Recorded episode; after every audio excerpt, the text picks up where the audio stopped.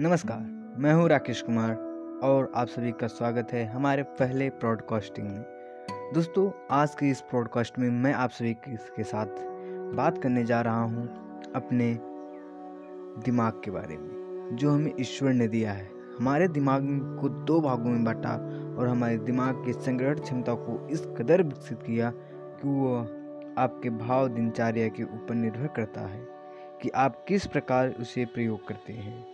तो आइए हम इसके बारे में जानते हैं। हमारे मस्तिष्क को दो भागों में बांटा गया। जो पहला भाग है, वो है चेतन, जो कि सब कॉन्शियस माइंड से कॉन्शियस माइंड की तरफ़ जाता है।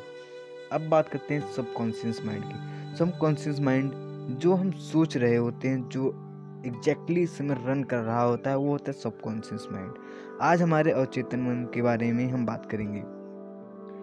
हम कॉन्शियस माइंड को अगले अपने पॉडकास्ट में बात करेंगे। पहले हम सबसे पहले जिस कॉन्शियस जिस माइंड की बात कर रहे हैं, वो सब कॉन्शियस माइंड के बारे में बात करेंगे। तो हमारा जो अवचेतन मन है, यानी सब कॉन्शियस माइंड वो पूरे दिमाग का नब्बे प्रतिशत होता है। यानी कि हम जो कर रहे हैं, जो सोच रहे हैं, जैसे मोबाइल चलाते हैं, उसमें कुछ लोग गेम खेलते हैं पबजी तो उसमें कब कहाँ से गन चलाना है, वो हम सोचते उससे पहले हमारे फिंगर्स हमारे जो सब कॉन्शियस माइंड होता है, वो ऑटोमेटिक उस बट, उस बटन को क्लिक कर देता है। तो ये सब हमारे दिमाग का जो सबकॉन्शियस माइंड है, उसके नब्बे परसेंट के भाग से ये सब काम होता है। जो हमारा कॉन्शियस माइंड होता है, वो सिर्फ़ दस परसेंट का होता है। तो हमारे सबकॉन्शियस माइंड के अंदर जो जो चीज़ें आती है, उनमें है हैबिट हमारी जो आदतें हैं, मान्यताएँ, जो हम लोग बिलीव करते हैं। जैसे ईश्वर में अन्य सब चीज़ों में, वो भी हमारे सबकॉन्शियस माइंड में आता है। भावनाएँ जो इमोशन होते हैं, जो भेदभाव ये सब जो प्यार किसी के ऊपर आता है, ये सब सबकॉन्शियस माइंड के अंदर आते हैं। इसे हम इमोशन कहते हैं। और सबकॉन्शियस माइंड में हमारे प्रतिक्रियाएँ जैसे कोई हमें धक्का दिया तो उसके साथ क्या करना है? जिससे हमारे, जैसे किसी पर हम, कहीं पर हम फिसल के गिर रहे हैं तो हमारा सबकॉन्शियस माइंड इतनी तेज़ी से एक्टिवेट होता है कि वो हमें तुरंत बचाने की कोशिश करता है। ये सब काम सब कॉन्शियस माइंड से होता है।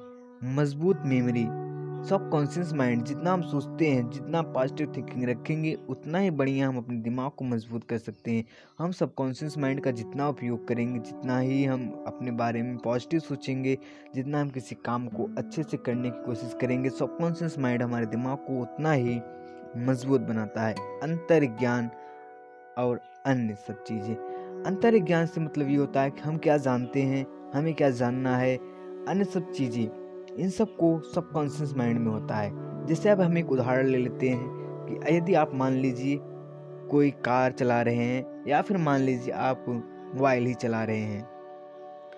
तो यदि आप मोबाइल पर बहुत ज़रूरी काम कर रहे हैं, अगर उसी वक्त किसी का कॉल आ जाता है तब देखते हैं कि आप आप सोचे उससे पहले आपका जो मोबाइल फ़ोन पर जो आपका फिंगर्स है वो उसे कट कर देता है, उस कॉल को रिजेक्ट कर देता है। ये सब काम सबकॉन्शियस माइंड से होता है, जो रिएक्शन करता है, प्रतिक्रियाओं के द्वारा। सबकॉन्शियस माइंड के और भी सारे उदाहरण है, जो हम अपने अगले पॉडकास्ट में बताने जा रहे हैं। सबकॉन्शियस माइंड हमारा नब्बे परसेंट है तो हम एक एक उसके एक एक भाग को अलग अलग करके एक एक पॉडकास्ट में बताएँगे।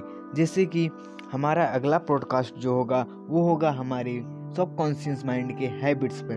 दूसरा पॉडकास्ट जो होगा, यानी कि तीसरा, वो होगा हमारे बिलीव को, हमारा सबकॉन्शियस माइंड कैसे उसे समझता है, फिर इमोशंस जिससे हमें किसी पर देख के दया आ जाती है, किसी के साथ हमारी भावनाएँ जुड़ने लगती हैं, ये भी सबकॉन्शियस माइंड को होता है। आज जैसे मैंने आपको रिएक्शन के बारे में बताया।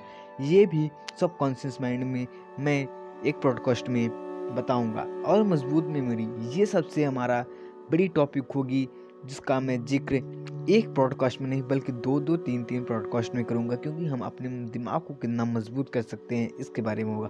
अंतर ज्ञान ये साथ कुछ बड़ा नहीं होगा, लेकिन इसके अंदर अलग अलग पार्ट्स हैं, जिनका हम बाद में ज़िक्र करेंगे। तो आज के पॉडकास्ट में बस इतना ही। यदि आपको ये पॉडकास्ट अच्छा लगे तो लाइक ज़रूर कीजिएगा।